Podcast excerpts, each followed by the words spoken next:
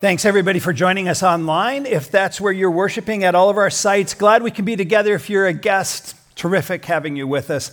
I hadn't seen that video yet, but I think we just really needed to give up to Pastor Dave Trotman, who's not much younger than me, but that's incredible.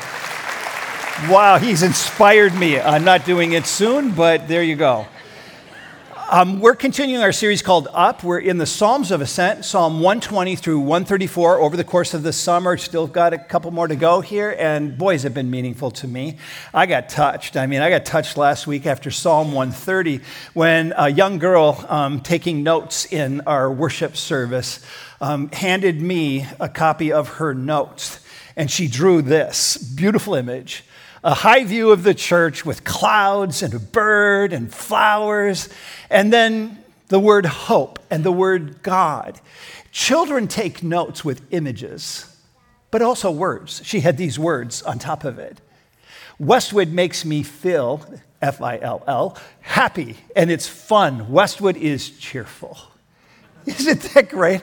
I just pray that you feel the cheer and the joy of the Lord. If you're a guest, that that will be a mark in your life. By the way, through the years, um, since we started in 1995, I've had many children who draw the message and they come and give it to me. I have a drawer full of these. And sometime I'm going to bring a mosaic of all these beautiful drawings from kids. But we got to move on to Psalm 131. It's a great psalm. It's a psalm by David. So, in this group of psalms of ascent, the people going up to Jerusalem during the festival time, singing, praying these psalms, you find that there are four of these psalms written by David. This is the third of the four. And I've entitled it Cultivating Humility because it's a psalm that speaks about contentment and humility. It's the kind of humility that was demonstrated in our country on um, August 15th, 1945, when the Japanese surrendered to the United States of America in what has been called one of the most um, noble, notable victories in all of human history. And in the United States that day, there was no chest beating. There was no erecting of triumphal arches.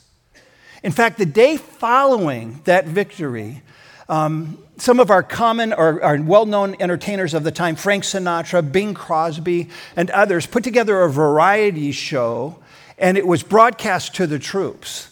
And it was uh, quite powerful. It's shown right now on PBS, so I got to watch it, and I was struck by one primary thing the spirit of humility. Bing Crosby said this What can you say at a time like this?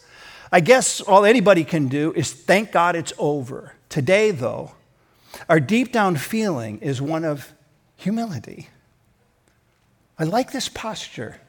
In fact, the great war correspondent, um, Ernie Pyle, he said this We did not win it, this war, because destiny created us better than all other people. I hope that in victory we are more grateful than proud we are more grateful than proud. Could we return to that day? I think there's a need in our lives. I, th- I think you find an intrinsic um, impulse that they moved into this beautiful place of saying, let's guard our heart against pride, of self importance. Look at me, look at us, look what we did. Let's remind ourselves we are not better than other peoples. And I just want to give an encouragement and invitation. Could we take that same posture in these days as well? Could we guard ourselves against pride of self glorification? Could we guard ourselves personally and collectively as a community and as a nation to not look at ourselves as being better than others? That's the invitation you have here. In fact, David's words in Psalm 131 are written during the time when he is being pursued and hunted by Saul. And so you think, wow, that's not a time where you would generally feel content when you've been hunted by someone. He had opportunity to take Saul out, but in a spirit of humility, he does not do that. He marks his life with this humility and this contentment. In fact, you find that this psalm is called one of the shortest Psalms. It's the shortest one we've looked at so far. There's only three verses in it. It's one of the shortest Psalms, but the longest Psalm to learn. Short Psalm, but we have to take it in. And it's beautiful and powerful. So I invite us to do that as we've done in the course of this series by inviting you to stand and join me and unite your voices together with me as we read Psalm 131. My heart is not proud, Lord My eyes are not haughty. I do not concern myself with great matters or things too wonderful for me, but I have calmed and quieted myself. I am like a weaned child with its mother. Like a weaned child, I am content. Israel, put your hope in the Lord, both now and forevermore. You may be seated. I read this psalm, and right away I want to ask you a question about how you entered today. Have you entered calm and quiet? Or are you disrupted and discontent? I think I could speak for everybody to say we want to be calm. We want to experience contentment. If that's your desire, can I just see your hands, both at home and, yeah, we want this boy, how easily we can become discontent and disrupted. Through difficult circumstances, you could find difficult people. Just the weariness of life can make us discontent. But in the midst of it all, God wants us to know this contentment that comes from deep within. That all is well, no matter what's happening around us. And there's turbulence all around us, but He wants us to know that all can be well. And so we find this picture in the psalm. I think there's a primary message he's wanting to communicate. If you want contentment, cultivate humility. I mean, if you really want contentment, cultivate humility. Practice it. Keep moving forward. In fact, the outline of the psalm is really quite simple, straightforward. Uh, practice humility, learn contentment, live in hope. So let's jump into that picture. Verses 1, just play it all out for us. Take a look again at these verses. My heart is not proud, Lord. My eyes are not haughty. I do not concern myself with great matters or things too wonderful for me. You can see that David addresses God. He communicates about how humility begins um, with a focus on God, that He is the source of it. We find that priority at the beginning of the psalm. And we jump into the, the outline that He has, and we find that David practices humility and shares it with us in just this first verse three different times, three different ways that he practices humility. I want to call each of these out. First, you find it in the first phrase My heart is not proud. How do you practice humility? Do not have a proud heart. A proud heart is a heart that is elevated. It's a, it's, a, it's a heart that is lifted up in a way that is about self consumption. My heart is not proud. So the question is, where is your heart?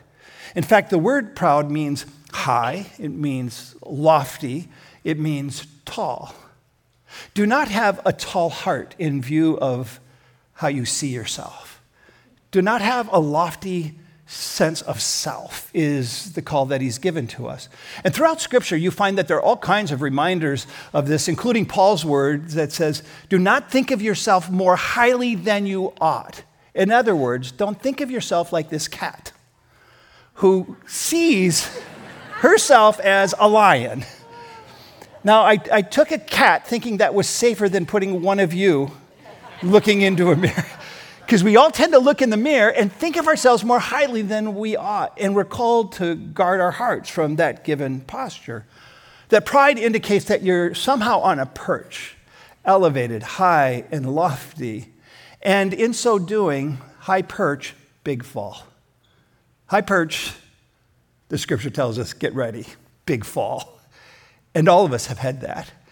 In fact, you begin to practice humility as you learn humility, mm-hmm. usually early in your childhood or your junior high years. You'll have some kind of event. Have you not had some kind of event where the reality of how you saw yourself being a little higher than you ought was kicked down a notch because of somebody or something that you did and it was called out? I had that at 14. I'll use my own illustration. I'm not proud of it, but this is how we learn, and you have your own. I encourage you at lunch, that would be a fun lunch conversation. Talk about a time you just just felt more of yourself than you should, and somebody put you in your proper place. And be reminded do not be proud in your heart. For me, I was 14. I was cast in the part of Little Abner in the school musical. I didn't want the part. I really felt forced by friends, by the music teacher, by the director, and I finally did it. And what you know, I get, I'm an introvert. I got the part of Little Abner, the key role. And I didn't want to be on the stage, I didn't want to be in front of people. You know what's dangerous about this thing called pride in your heart is you start to like being in front of people. and you get affirmation, and people applaud in a show when you do it like that. I'd never experienced anything like that. Naturally, when you're 14, you're trying to get a sense of self. So self began to rise a little more than it should. And the director got a hold of me because he told me that the next performance, I would not be the lead role for that evening's performance. The understudy would be the lead role. And I thought, what? Started feeling a little better about myself than I should have, and I began to express my attitude to a few people. Somehow it got to the director who sat me down, looked me in the eyes straight up, set me straight concerning my attitude. And really, what I remember, I've never forgotten it because I was embarrassed. I was humiliated by my attitude. I was knocked down to a place of um, understanding. It was inappropriate what I had done. And essentially, he said, on the upside, celebrate others. People who are better than you and people who are not, celebrate them, whoever they might be.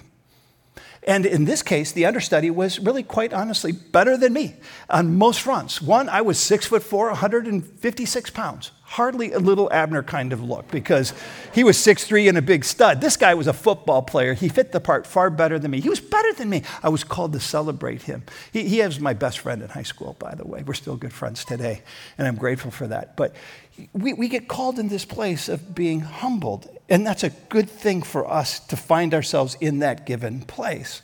And so you have this picture, this reminder that pride is the very obstacle between me and God and that relationship. Pride is the very thing that took place in Satan that would cause his fall. Um, and then we know that it was pride that would cause Adam and Eve to listen to Satan in the garden before that fall took place. And Proverbs 18 just reminds us again before a downfall, the heart is haughty, filled with pride, but humility comes before honor. If you sit on a high perch, a day is coming where there is a fall. And we're reminded a haughty heart will bring a big fall. But humility comes with honor, comes with honor. Honor to the Lord, honor to others. It changes the whole way we express ourselves in the presence of other people and God Himself. How do you practice humility? Well, you practice humility, first of all, do not be proud in your heart. We go back to the psalm, though, we see the second. My heart is not proud. Do not be proud in your heart. But notice the second phrase My eyes are not haughty. Do not be proud in your eyes. So pride flows from the heart through the eyes, and it starts us on a journey. And that's what you find pictured here that haughty eyes are eyes that are raised high, they're elevated, they're lofty again. So we start to see what we want to see, and we miss other folks along the way. Um, do not be proud about your eyes because your eyes will affect your attitude toward other people. Is one of the things I love about Jesus that he's incarnated. He comes into the presence of people and he looks us into the eyes, not above us, not looking for others that I want to associate with versus those I don't want to associate with. And so you find that there are good eyes up in the scriptures, all kinds of places, like Psalm 121, which we studied a few weeks ago. I lift my eyes to the hill. Where does my help come from? My help comes from the Lord, the maker of heaven and earth. That's a good eyes up expression. But the call here from David is an eyes up that has dangerous tendencies, two of them specifically. And that is eyes up, elevated. I raise my eyes so that I look down at other people. And usually, when our eyes look down on other people, we have words that we begin saying or speaking about that person that puts them in their place. And why do we do it? In order to elevate ourselves, our views, why we're right. It's hard to be right and not hurt people, by the way. That's what happens when we elevate our eyes. There's a dangerous zone. And why does that happen? Well, one, to elevate ourselves, and usually because there's an undercurrent of insecurity. Do you agree with this? That everybody has an undercurrent of insecurity of some measure in your life. Anybody agree with that? I think we do. And the more insecure we are, the greater need we have to elevate ourselves to make others feel smaller so we can feel better about ourselves. But we don't really feel better about ourselves. There's another dangerous eyes up, and that's the eyes up that causes us to compare ourselves to others. What a nasty habit this is. When we compare and see what other people have, and we want what they have, who they are, what they do, what they have, we begin to want. It begins to breed within us an envy. In sometimes the simplest ways. You know, I, I remember some years ago when uh, we had a big snowfall in Minnesota, no surprise, and I'm out shoveling snow. And I take notice that as I'm shoveling snow, my neighbors are coming out up the hill and down the hill with snow blowers. I mean, I got pretty aggressive. I was not happy about it. Why can't I have a snowblower? You start to compare along the way, and eventually I would get one some years down the road. And what a gift a snowblower is for one who's done this. But you start to get in this place, I've got to compete with everybody. I have to have what everybody has. That's the shadow side of it. And we start to occupy our lives with the need to have what everybody has, to be somebody we're not called to be. God has blessed us to be such um, beauty in His sight, the children of the living God, and He invites us into that beautiful place. I, I think there's this reality of comparison that we know it starts to drive us in our heart, what our eyes see in dangerous kinds of ways. So I, I said so many times through the years comparison kills. Kills joy, doesn't it? It kills your delight in other people as you compare yourself to others, what you have or don't have. I like what John Maxwell says about this. He says, When you are full of pride on the inside, it makes you stiff, stubborn, and creates a strife with others because you have this sense that you have to be right all the time. And who wants to be around people who are right all the time? It drives us crazy to have that kind of spirit. So we're called to do not be proud in your eyes and have an attitude that looks at others less than yourself. To practice humility, do not be proud in your heart, do not be proud in your eyes. But there's a third expression, all in verse one. Go back to the verse here. It says, My heart is not proud, Lord, my eyes are not haughty. I do not concern myself with great matters of things too wonderful for me. I want, I want, you to notice something here. This is the joy of sitting in the Word and just studying it, and things start to pop off. Do you notice that He calls us to not have a proud heart, not to have proud eyes, and third, not to have proud feet? And you're going, Joel, where are the feet? I don't see the feet. Well, in the study. This is why it's good to take time in the reading of Scripture and go a little bit deeper. The English translation of this phrase, I do not quote unquote concern myself, concern myself comes from the Hebrew word to walk. And it's, it's talking about, it can be interpreted as um, physical walking, but it's being referred to here and is often referred to and translated into English as the walk of your life, the conduct of your life, what you occupy yourself with. And so he's saying, I do not um, conduct my life, I do not occupy myself, I do not concern myself with the great matters of life. And there you find this incredible picture of what it means to David that he's renouncing this proud ambition to be so occupied with prestige and power and possessions that I get consumed with it and I leave God out of the journey altogether.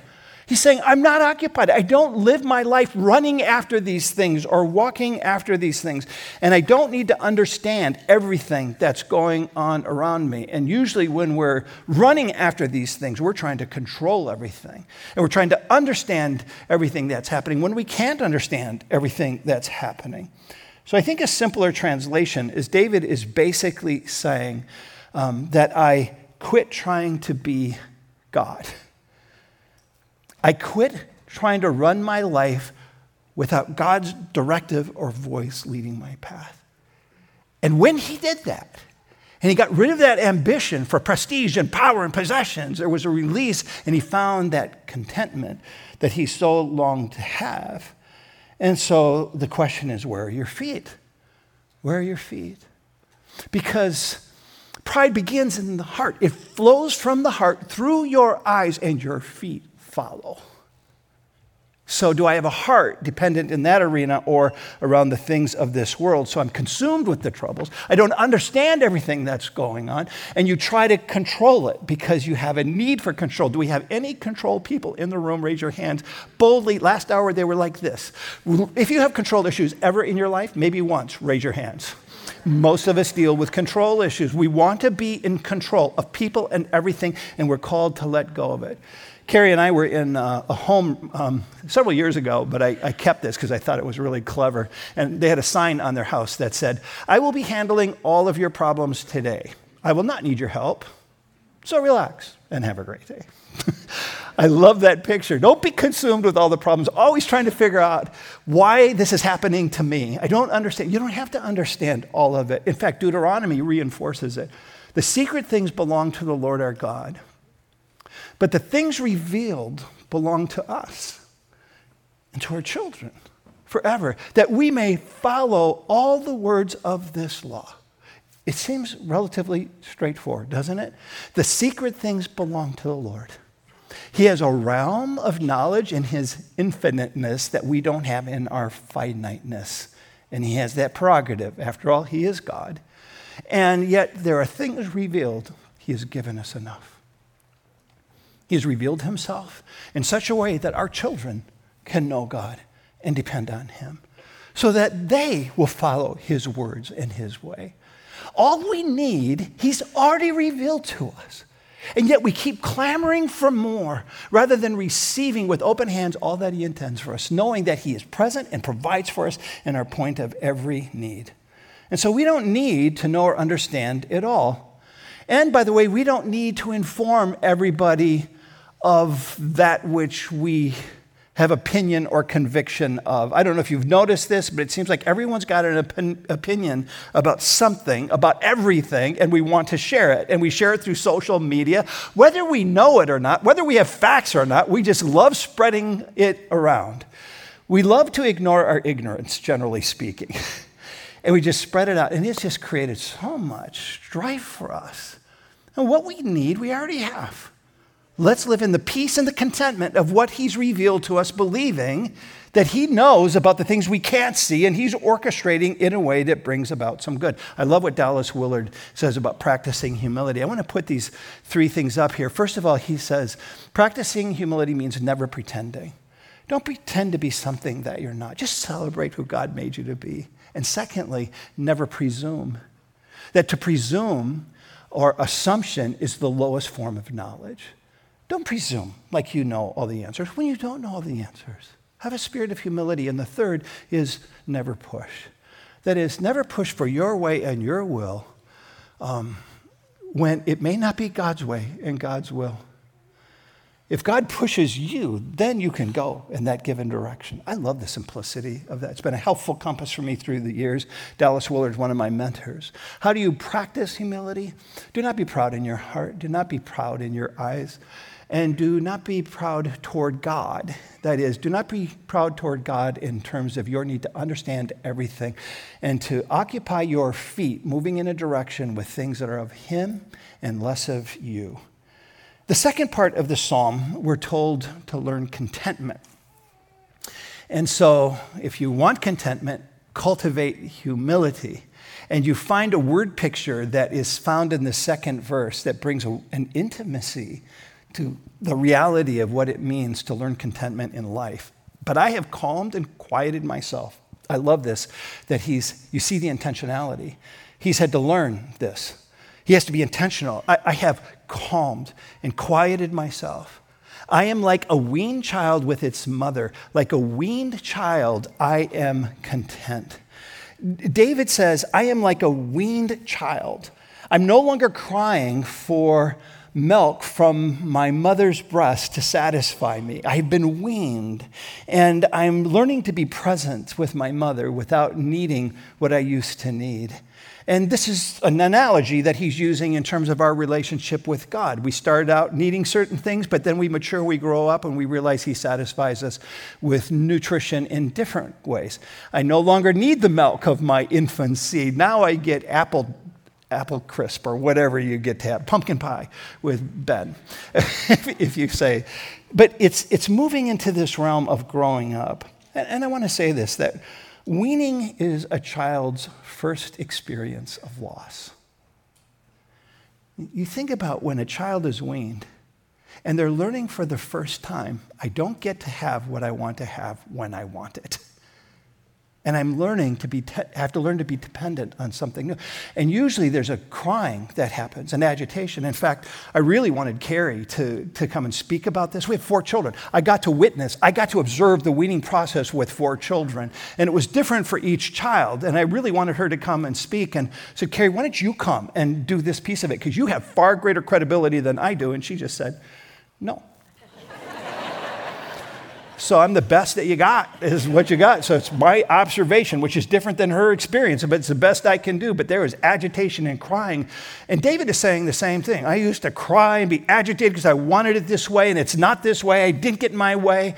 And then he learned to calm himself and quiet himself in the presence of the Lord. And that's what a child does as well. Uh, David is saying, I'm no longer running after prestige or possessions or power, even though he has the right to move in that given direction. It's not what he's consumed with. I'm no longer just distraught because I'm comparing myself to others and who they are and what they have, and look where I am. I'm in such a lowly pace. And he's saying, I'm no longer just trying to live my life without God. I'm not trying to be God. You know, you're a wonderful person, you're just not God. Don't, you're not a good God. Just own that. Let God be God. Just be who God made you to be. Seek first His righteousness, His kingdom, and all these things will be added to you. This is the, uh, the emphasis that you find throughout the scriptures and all the people of God. Probably none more pronounced than the Apostle Paul, who reminds us in Philippians For I have learned, there it is again, contentment is learned. This does not come natural to us. For I have learned to be content, whatever the circumstances. I know what it is to be in need, and I know what it is to have plenty. I have learned the secret of being content in any and every situation. Whether well fed or hungry, whether living in plenty or in want, I can do all this through him who gives me strength. Paul had it all and he lost it all.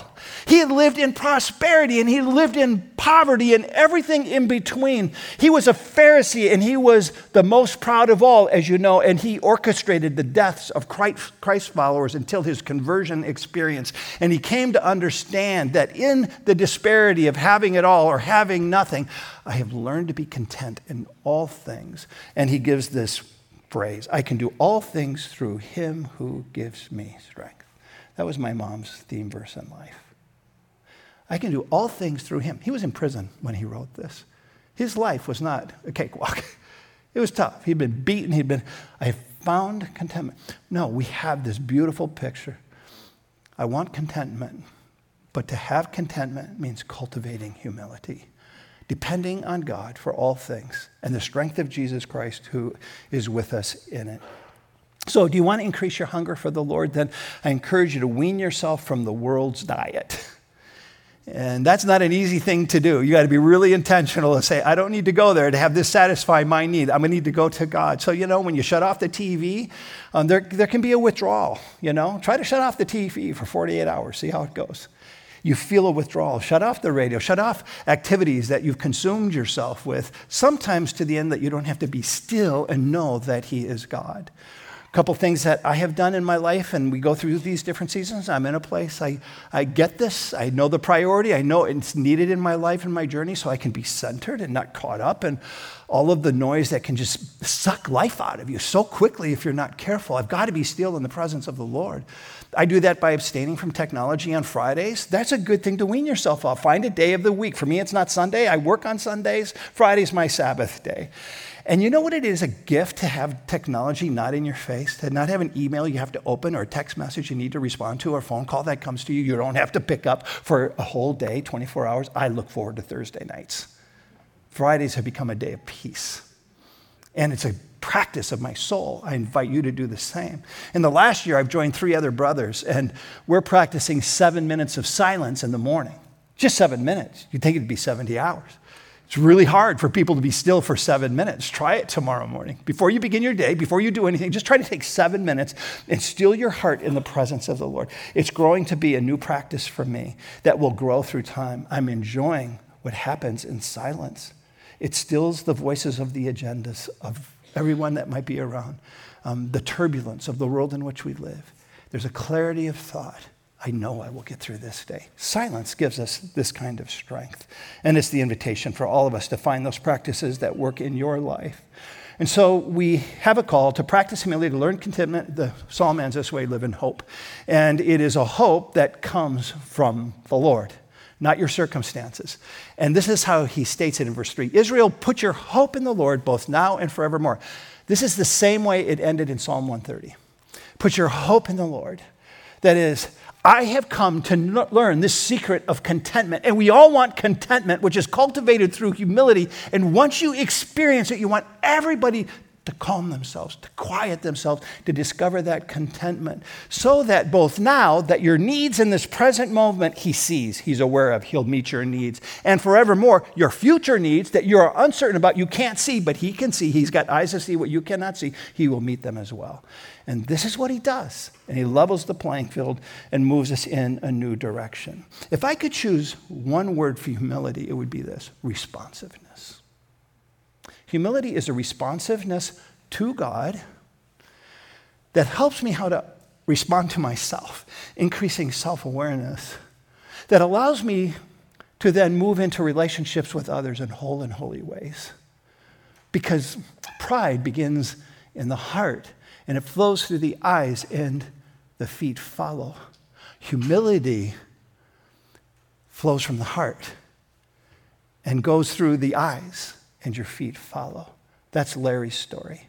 Larry, um, I met many years ago now, but he moved into this terrain of calm in a disrupted personal world. Larry um, was looking for a pastor or a priest to help him at a time of need. And he had visited all of the churches here in the Chanhassen area, couldn't find a pastor or priest who was present. And he walked in the door. I could tell this guy was distraught. I had never met him, didn't know who he was. And I said, Can we be of help to you? And he says, I'm looking for a pastor. And I turned. He said, I'm trying to get somewhere and there's no other pastor around at this given moment. He's been to all these churches, and I go, okay, I've got about 20 minutes. Could we sit down and talk? And Larry opened up his world. He was completely broken. He had uh, lost his job, lost his home through foreclosure, had just gone through a divorce. He was completely devastated, weeping control, uncontrollably. And he was looking for a pastor or a priest because he didn't want to live any longer. And he was contemplating suicide and said that I, I just, I don't want to live. I just want to know. And I wanted a pastor and priest tell me that I'm going to be okay on the other side. That's what he needed to know. And I listened. I said very little. I just listened. This is why I encourage you, friends, memorize scripture. Because what do you say in a situation like that? I need God's voice, not my voice. My voice is inadequate, but the presence of God is more than sufficient. And so I said, Larry, there's a verse that many people of God memorize. It's 1 Corinthians, um, I'm sorry, 1 Peter 5, 6, and 7. But most just memorize the seventh verse. And the seventh verse says, Cast all your cares and anxieties on me because I care for you. Now, isn't that a good verse to give to somebody in a time of need? And it's beautiful. But I said, Larry, the verse that precedes it is more important than this verse. It says, Humble yourself in the presence of the Lord, and with his mighty right hand he will lift you up in due time. Cast all your cares and anxieties on him because he cares for you. But I said, Larry, the verse that precedes that is even more important. God opposes the proud. It doesn't mean he's actively looking to strike down you with lightning. So get away of that image that you may have. It's just saying when you're filled with pride, you don't need God. You're living your life on your own. And I said, Larry, this is you. You have chosen to live your life on your own, so you're feeling completely at a loss. You feel like there's nothing worth living for. But I said, there is hope and a promise. Humble yourself in the presence of the Lord, and with his mighty right hand, he will lift you up in due time. Cast all your cares and anxieties on him because he cares for you. There, he cares for you.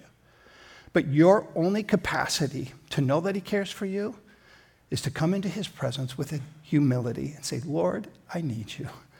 Oh, I need you. And then you will sense his mighty right hand lift you up.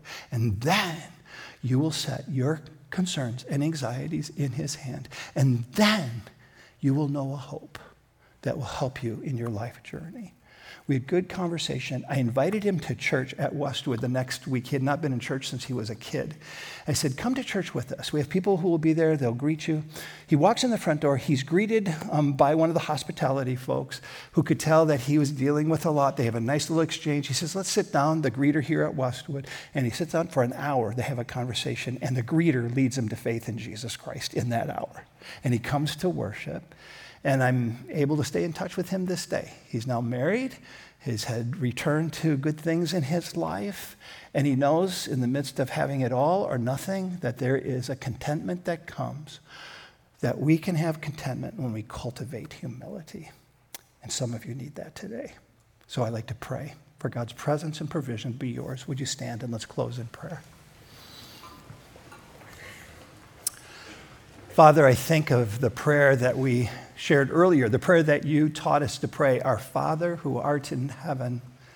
And it's not our Father who is our boss, it's not our Father who is standing there to judge us with a lightning rod. It is our Father who art in heaven, our Abba, our Daddy. And here you welcome us in times of plenty and in times of want in times of prosperity and in times of poverty. Maybe we just sit with you in that space, our Father who art in heaven, our Father who art in heaven. And immediately, there's a calm that comes because we know we're in good hands.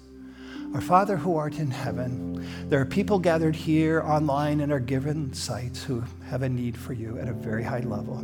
They're broken on this day. And so I pray that you break forth from the heavens, as you have done again and again through Jesus Christ, to remind us that you have eyes to hear us and ears to hear us and a mighty right hand to calm us as we humble ourselves in your presence.